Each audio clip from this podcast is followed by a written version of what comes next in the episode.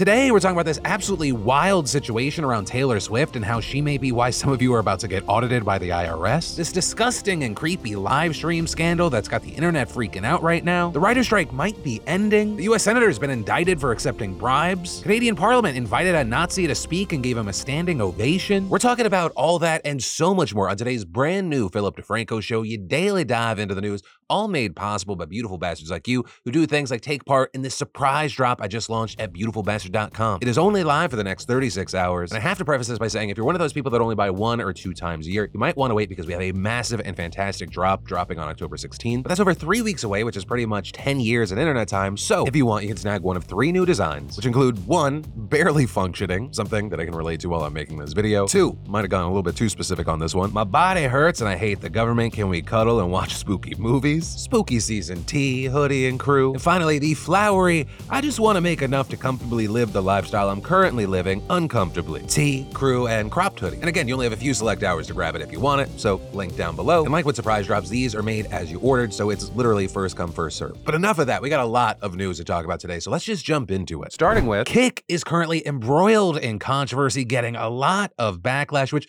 they have seemingly embraced in the past, but some say that this time feels different. And that's because this is stemming from a stunt that longtime streamer Ice Poseidon pulled. Or because he and Sam Pepper, who you might be familiar with, he's an old school content creator. Some have referred to him as a uh, disgusting, predatory con man. But reportedly, they were in Australia and they paid a man to hire an escort and they live streamed the encounter while they were apparently hiding in the room next door. Right, in a viral clip from that stream, you can see the man and the escort on the couch together when she gets a message on her phone from someone seemingly trying to warn her that she's being set up, trying to say that there are two men, presumably Ice Poseidon and Sam in the other room, and it's hard to hear exactly what she's saying, but you hear her go, What's this about the guys messaging now? Guys are in the bedroom hiding watching a live stream. Sound from the speaker was the two guys in the bedroom. They're setting you up by the way. If you leave, But the whole situation then clearly becoming uncomfortable for her and she starts to leave. But then he appears to block the door, saying he paid her $500, but she tells him it's creepy and essentially has to force her way out of the door. And so people saw this clip and they were horrified that it was allowed on Kick, thinking it's creepy and just proves that the whole platform's unsafe. Or with one of the big online reactions being people horrified by a guy blocking a door and trying to stop her from leaving. Meanwhile, others were outraged because they thought that the escort was being filmed in secret, that the cameras were hidden, though Ice Poseidon did hit back at those claims, saying the camera was not hidden and sharing a clip where the woman is told there is a camera. That's all right. Filming? yeah, Okay. That's that's my live stream. yeah, sure. as well as a clip from earlier where she says it's $100 more to film, that she doesn't care what's done with the video. Wondering um, if it's a if it's okay to film. Is that all right? Yeah, it is. Yeah, I charge an extra hundred for filming now. All right. Um, perfect. It doesn't matter what I do with the video. And I know not at all. Also sharing a clip where he's telling the guy that it wasn't okay that he was blocking the door. Definitely cannot hold the door shut. Yeah, You have to let her go. You Yeah. cannot hold the door shut. Okay. I was about to f- fly. If you would have stood there for a second Nah, longer, no, I, I would to, I would have let it go. I was about to fly out of the room and just try to res- resolve everything. Ice Poseidon also hitting back at the many people saying he was arrested, writing, I got swatted after, not arrested. It's legal content that even the police wrote off as legal and safe. But still, you had tons of people saying, okay, legal or not, this whole situation is just gross and predatory. With people in the space like Jake Lucky pointing out that Ice and Sam were still allegedly hiding in the room next door, right? That certainly adds a level of discomfort. But what potentially outraged people the most was the fact that Eddie Craven, the CEO of Kick, was in the chat putting out emojis laughing, seemingly encouraging this behavior. And so you had people saying things like, if you in any way, shape, or form still believe Kick is somewhere to foster a community, you are part of the problem. A literal co-founder was in the stream and did nothing apart from laugh, even after she was blocked from leaving. As well as Ice needs to be gone. Eddie needs to apologize. If Kick streaming doesn't do anything about this, it will say a lot. Meanwhile, you had some saying they're no longer going to stream on Kick because of this. Others saying, if you're on Kick after this, I want nothing to do with you. Condoning this content slash behavior is unacceptable. And if you believe streaming on that platform has nothing to do with this, you are sadly mistaken. You also have people condemning Kick and the situation, but seemingly staying on the platform so they can, quote, make sure Kick is growing a community that is inclusive and safe for everyone. You know, as all this was playing out, the backlash was happening. Kick released a statement saying, There's incredible untapped potential in what live streaming has to offer. We're firm believers that the greatest days of live streaming are yet to come. With that said, community and public safety cannot be compromised in the process of making content. We're continuously learning where this balance sits and are making changes daily. We appreciate our community for the continuous feedback, both the good and the bad. We'll keep you updated on upcoming changes to community guidelines and subsequent enforcement measures. And while that may have satisfied satisfied some, there were a lot of people online that just thought that statement was bullshit. That also including the likes of streamer Hasan Piker saying, Incredible PR statement from the website where the founder was laughing in the chat of a sex pest streamer trying to stream a sex worker and not letting her leave. And others saying things like, Sorry, but you're still learning where the balance sits, so you didn't know people would be upset about attempted live sexual assault? And saying the site is a boys' club that enables and celebrates predatory behavior. We've all seen how these sorts of environments are behind the scenes. Is anyone even surprised? I'm certainly not. But with all that said, as we wait to see if there's more fallout, how things play out in the court of public opinion, if there are policy changes, I gotta pass the question off to you.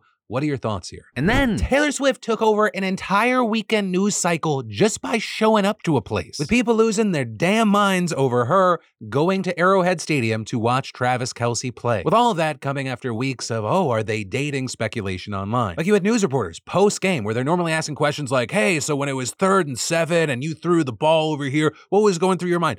I didn't see any of those clips. I just saw people asking football players of like, "Hey, did you feel did you feel pressure to throw a touchdown to Travis Kelce because his maybe girlfriend's here?" Like everyone went into high school gossip mode. Like, did you hear the captain of the football team might be going out with the head cheerleader? Though, in their defense, that was probably the most interesting of the questions you could ask for a game that was so one-sided. Though not as one-sided as that Denver Miami game. Oh my God, Denver, are you okay? Watching that game made me feel less bad about being a Jets fan. But to bring it back around, the reason I'm talking about Taylor Swift today actually has nothing to do with what happened with Travis Kelce, but everything to do with Ticketmaster. Right? Because as tickets for Olivia Rodrigo's Guts tour went on sale last week, Ticketmaster has been trying to squash the scalpers by introducing an interesting new policy. With it working like this, purchased tickets will only become available 72 hours before the show you paid to see, regardless of when you bought the ticket. Now, with that, according to Variety sources, this is actually not a super new concept, with a similar delay being reportedly used in tours for Ed Sheeran, Jack Harlow, and Doja Cat. However, you also have some concern this is actually not going to do anything to stop scalpers. With reportedly many sites already selling what they refer to as speculative tickets, and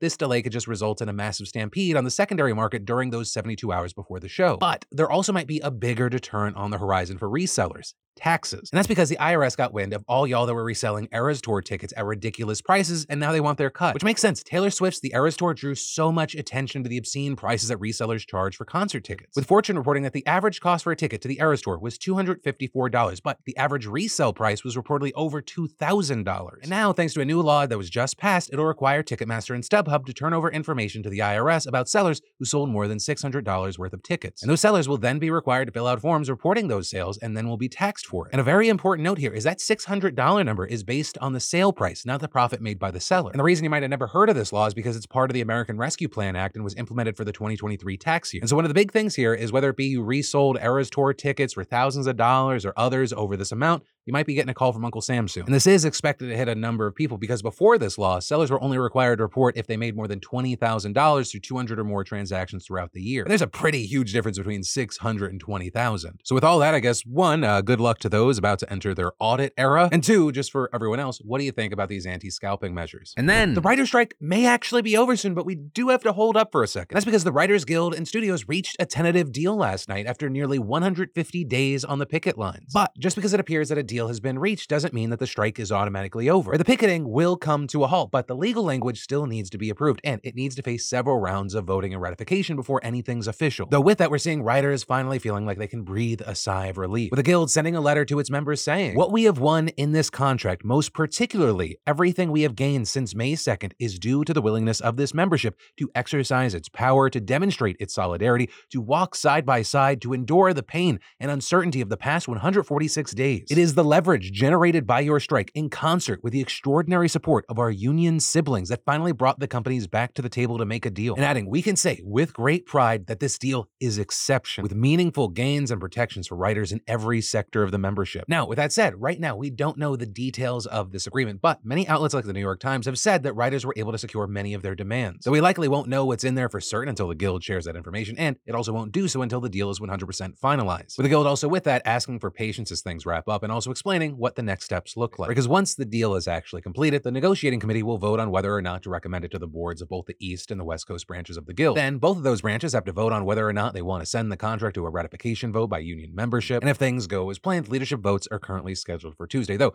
the guild is emphasizing that even as things are looking bright, no one is to return to work yet. Or the guild will set an end date to the strike, likely sometime during the ratification. And so once that officially ends, late night shows and talk shows will be the first to return to air. And that likely to kind of be it because the actor strike will continue to halt most other production. Which, on that note, SAG, the union representing the actors who still remain on strike, have put out a statement saying, We extend our heartfelt congratulations on securing a tentative agreement with the AMPTP. We applaud your dedication, diligence, and unwavering solidarity over the last five months and are proud to stand shoulder to shoulder with you as creative partners in the entertainment industry. And this notably as both actors and writers have been fighting against things like increased residuals and against the use of AI. And so a very key thing is that you have writers still emphasizing the importance of standing with the actors, even if their deal is near the finish line. With, for example, the LA Times even speaking to writers who were out celebrating at bars all over the city last night, many of whom were excited but still thinking about their colleagues. With one showrunner, Dan Ewan, telling the outlet, in one aspect, it's done, but we also have our SAG brothers and sisters out there, and it's important to get this entire industry up and going again. I think in a general momentum sense, it's a giant step, but without them, there's nothing in front of the camera. And you also have people like showrunner Mark Blutman telling the outlet that now that the writers are done, he thinks that the actors are likely to follow very soon, and explaining, we were carefully negotiating a lot of things that will set a pathway for SAG AFTRA. Heavy lifting was done. And I don't think I'm being optimistic. I think I'm being realistic. I'm hoping it'll be two or three weeks, maybe four, they'll make their deal, but we will be out there with them. So fantastic news for those in the industry, fantastic news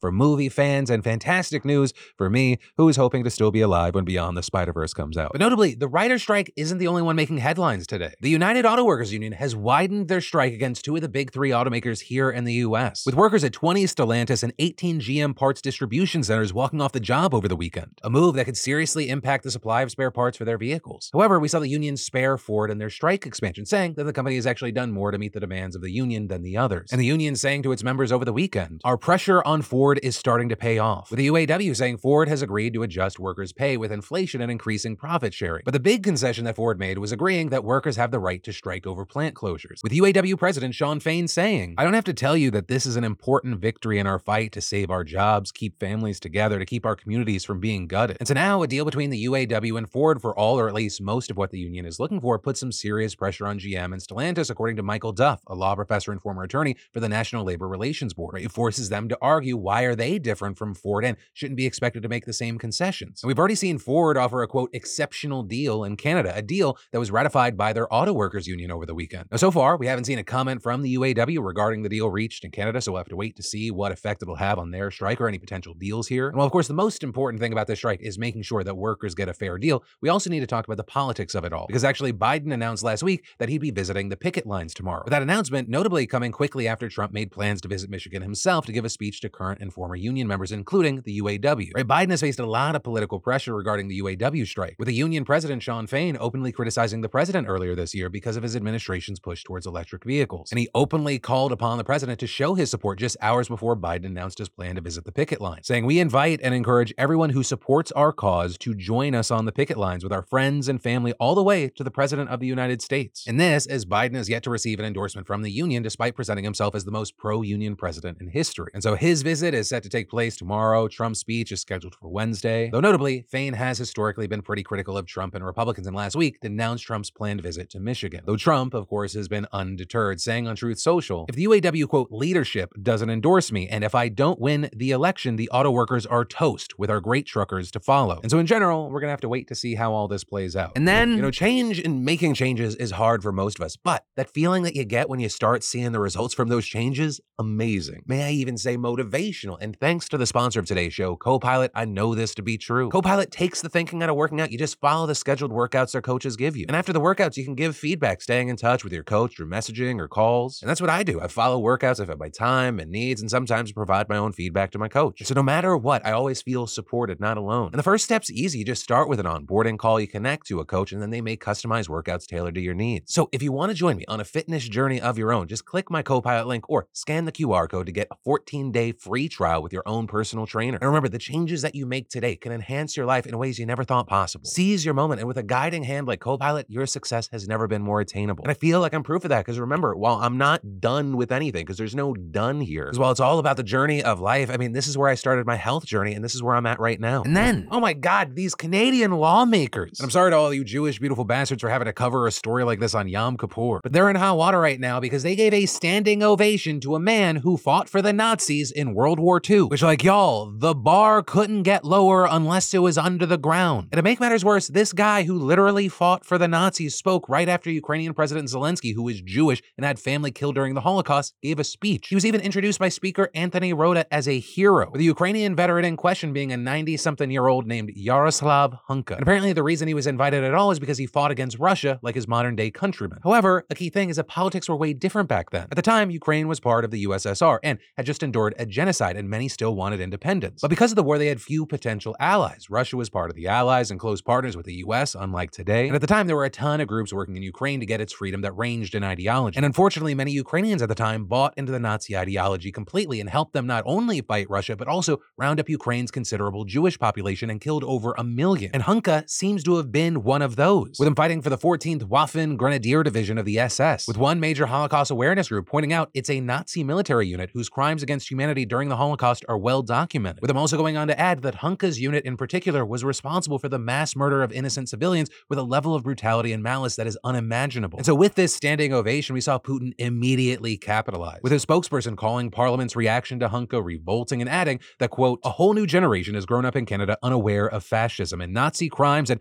we can see Nazism resurrect here and there, like for example in Ukraine. Some also memed on Trudeau for inviting a Nazi to Parliament and suggesting that German should be the national language. Meanwhile, you had Jackson Hinkle, who some said must be getting paid by Russia, or he at least wants Putin to be his daddy based off of how much he gushes about him on Twitter, saying, After Zelensky, Trudeau and the Canadian Parliament gave two standing ovations to a Ukrainian World War II Nazi yesterday. I hope people understand why we must all come together and support President Putin's heroic mission of denazifying Ukraine. But here's the thing thing. One, fuck all Nazis. I think that's the bare minimum. Worthless pieces of shit. Two, to act like this is anything other than a mistake, stupid fuck up is like shouting that you're trying to push Putin propaganda. And that's because three, if you take a few minutes and you trouble yourself to look into this, it doesn't seem like nearly anyone knew that Hunka was a Nazi or that he'd even be speaking at the time. You had Trudeau's office saying that no advance notice was provided to the Prime Minister's office nor the Ukrainian delegation about the invitation or the recognition. And it looks like Hunka came at the sole invitation of Rota, who has taken full responsibility for this whole shit show. With him also going on to say, I particularly want to extend my apologies to Jewish communities in Canada and around the world. I accept full responsibility for my actions. And so it completely makes sense that he's currently facing calls to resign. So just based off of everything we know, you, you kind of just gotta make one of two decisions. Right? You either think the situation boils down to Zelensky and Trudeau being engaged in a secret Nazi conspiracy, or it's a colossal fuck up by people that didn't look into a guy's past. Also, it's a huge lesson on why learning about history is so important. Because just some casual knowledge about World War II's Eastern Front would have raised major red flags if you said some Ukrainian who fought Russia is going to speak. And then, y'all, ooh, the US Senate got shaken up last week after federal prosecutors accused Democratic Senator Bob Menendez and his wife of accepting hundreds of thousands of dollars of bribes. With these bribes allegedly coming in the form of not only raw cash, but also gold bars, and Mercedes Benz, and among other things, mortgage payments. And in return, it's alleged that he used his power in the Senate to help out three New Jersey businessmen. With that said to include things like trying to disrupt investigations into some of them, or allegedly getting cash from one businessman who was originally from Egypt in return for having dinner with Egyptian officials and discussing the status of military aid, which would already be an issue, but also considering his status as the chairman of the Senate Foreign Relations Committee, that's a pretty massive deal. And so, as you would expect, he's facing tons of calls to resign. New Jersey's governor putting out a statement shortly after the indictment was announced and saying, The allegations in the indictment against Senator Menendez and four other defendants are deeply disturbing. These are serious charges that implicate national security and the integrity of our criminal justice system. With the man going on to say that while Menendez had the right to a fair trial, the alleged facts are so serious that they compromise the ability of Senator Menendez to effectively represent the people of our state. Therefore, I am calling for his immediate resignation. And in fact, many Democrats in the U.S. House of Representatives echoed those calls. He's even now facing a challenger from Representative Andy Kim from New Jersey, who said that he didn't expect to run but now felt compelled to. However, we've seen his Democratic colleagues in the Senate far more reluctant to call for his resignation. And actually, as of recording this video, the only one to openly do so has been Senator John Fetterman, who said he's entitled to the presumption of innocence under our system, but he is not entitled to continue to wield influence over national policy, especially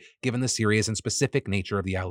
So we saw other colleagues far more cautious, with many criticizing him and saying the allegations were extremely serious, but then they stopped short of asking for his resignation. With, for example, Majority Leader Chuck Schumer praising Menendez's years in office while also saying he should temporarily step down as chairman of the Foreign Relations Committee until the matter is resolved, which notably is something that Menendez said he would be doing. Though also, for his part, Menendez has denied the allegations and is resisting calls to resign, saying those who believe in justice believe in innocence until proven guilty. I intend to fight for the people of New Jersey with the same success I've had for the past five decades. He also said that some of the calls to resign were motivated by the fact that he's Latino, although notably on that last part, he got some pushback from AOC, who said that while obviously there is systemic bias against Latinos in many parts of the US, quote, I think what is here in this indictment is quite clear. And this is, you know, a US senator being accused of corruption and taking bribes is actually pretty rare. Or at least, I mean, officially accused by prosecutors. So actually, in Menendez's case, this has happened before. The last time this happened being in 2017 when he was accused of accepting bribes from a wealthy doctor before a mistrial was declared. So no matter what, we're gonna have to keep an eye on what actually happens here. Although, Oh, a key thing, if Menendez does actually step down, it is unlikely to upset the balance in the Senate. And that's because if that were to happen, New Jersey's governor would actually be able to appoint a new one, and he is a Democrat. And then, yo, we have a huge loneliness problem in America. Also, specifically,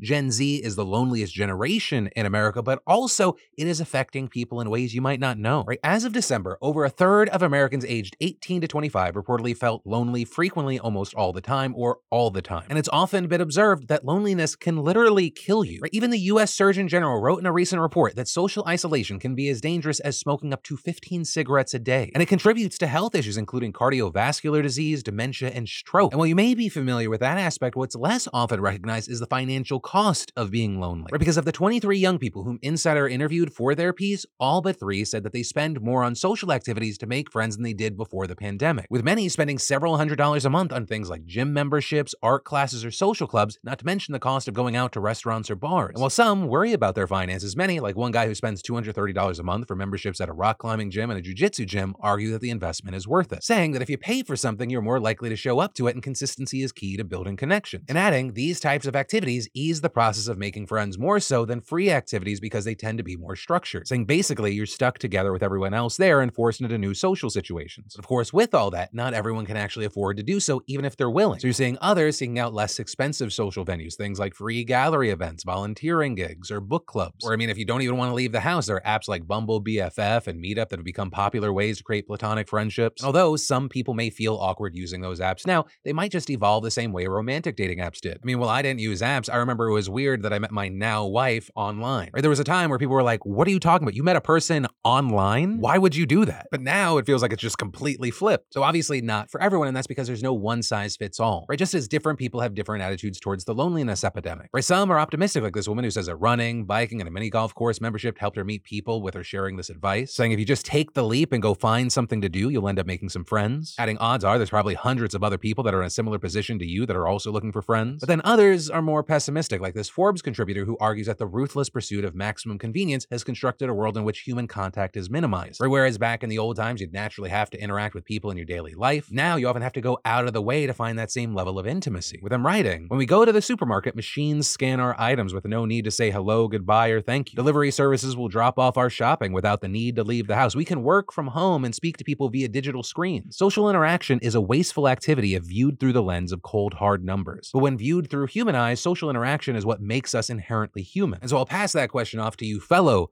humans, definitely not an alien here. What has your experience been with loneliness, especially post pandemic, and how do you try to deal with it? And then let's talk about yesterday, today, where we take a look back at the last show where we covered so many news stories, and then we dive into those comments to see what your reactions are, your opinions are, what your experiences are. And the comments last show had a lot to do with work. I mean, regarding strikes, we saw comments like, I feel like we're getting closer and closer to a general strike. Companies throughout all industries are pushing people to their limits, and we're all just so tired of it. With a big portion of the conversation having to do with companies trying to get people back into the office. With beautiful bastards like Vanessa sharing the mandatory return to office thing is so surprising. I feel like people are more productive at home and don't have to deal with office nonsense. All this feels like is a control issue. Like company heads want to micromanage to assert their dominance, and it's silly. And many agreeing it feels like they're trying to put the genie back in the bottle. With Bed saying this remote work situation has been a real eye opener for me. I used to commute one hour, 30 minutes one way to work. On top of the frustration of traffic, my pocketbook was taking a hit of over $400 in tolls and more in gas every month. Saying I had to stop work early to commute and then work more when I got home. My family suffered because we weren't able to spend time together. All my time was company time. But saying since the pandemic, our company had closed its office location where I live and made everyone remote. Ensuring not only was this a huge benefit for me money wise, but my family and mental health saw the benefit as well. And for the company, they no longer have to pay a lease on a brick and mortar establishment or those utilities. Which I gotta say, as a business owner myself, that last part definitely resonates with me. Right. Well, obviously, every business is different. We were able to go remote and actually thrive. It saved us money. It also allowed us to hire more people from out of state. Right. All of a sudden, having people on the East Coast that can start before other people. It allows these bigger shows to be easier to put out. Just as an employee and an employer, it provides a lot of flexibility. Well, obviously, it's easier said than done. I think a lot of employers do need to try and get past the, the fear of like people aren't working because a lot of that honestly comes down to you. If you're the one setting up the deliverables and your employees are meeting that,